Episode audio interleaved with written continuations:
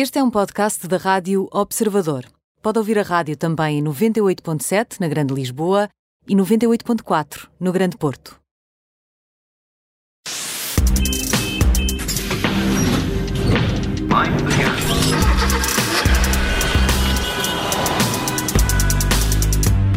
Operação Stop com o Alfredo Lavrador. Viva, Alfredo.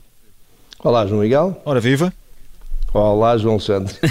Boa tarde. Alfredo. O time do João, do- dos, dos dois eh, João João não se faz. JJ, na Rádio Observador. Alfredo, uh, a Apple vai fabricar um automóvel. Será que é desta que vai finalmente aparecer o iPhone sobre rodas, de que se fala há muito?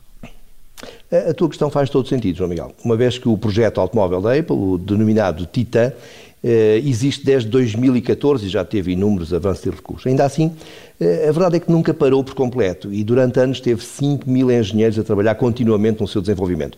Pelo que é de esperar um veículo cheio de trunfos. Alfredo, mas há muitos fabricantes eh, que já estão no mercado. O que é que este carro da Apple pode, afinal, trazer de novo?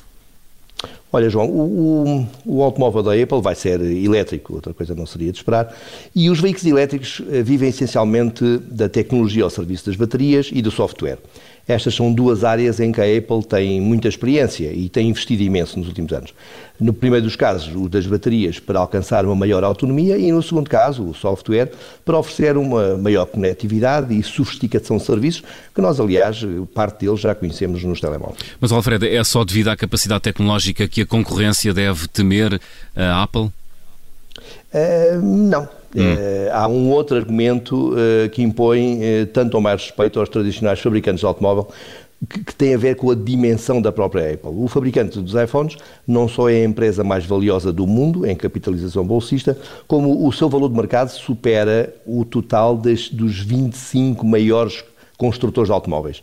O que diz tudo sobre o seu tremendo potencial financeiro. Alfredo, e ouvindo aqui a, tua conversa, parece estar muito convencido que a Apple não vai mesmo dar hipótese à, à concorrência, prometendo um veículo muito mais interessante.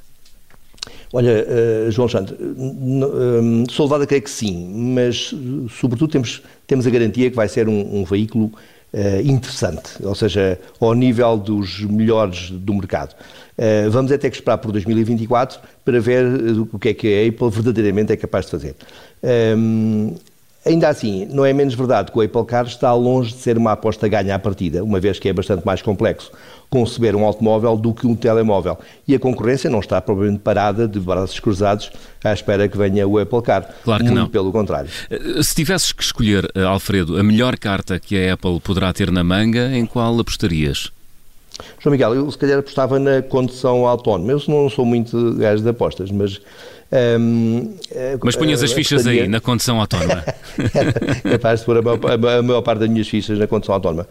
É sabido que a Apple, eh, desde que começou a desenvolver o, o- o Apple Car, começou igualmente a trabalhar num sistema de condução autónoma. Não estou a falar de um sistema de ajuda ao condutor, mas um sistema capaz de prescindir do condutor por completo, assim que tal for legal, uma vez que ainda não é. Esta tecnologia é extremamente cara e muito difícil de dominar e deverá ser o maior trunfo que a marca norte-americana tem na manga, tanto mais que a Apple, para além de vender carros a particulares, quer igualmente que o seu automóvel seja utilizado pelas empresas de car sharing por esse mundo fora.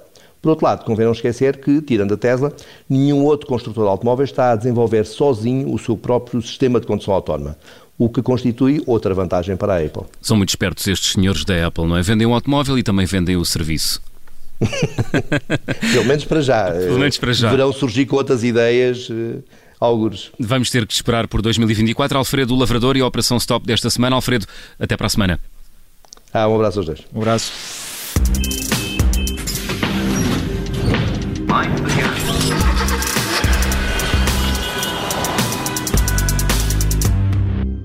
Rádio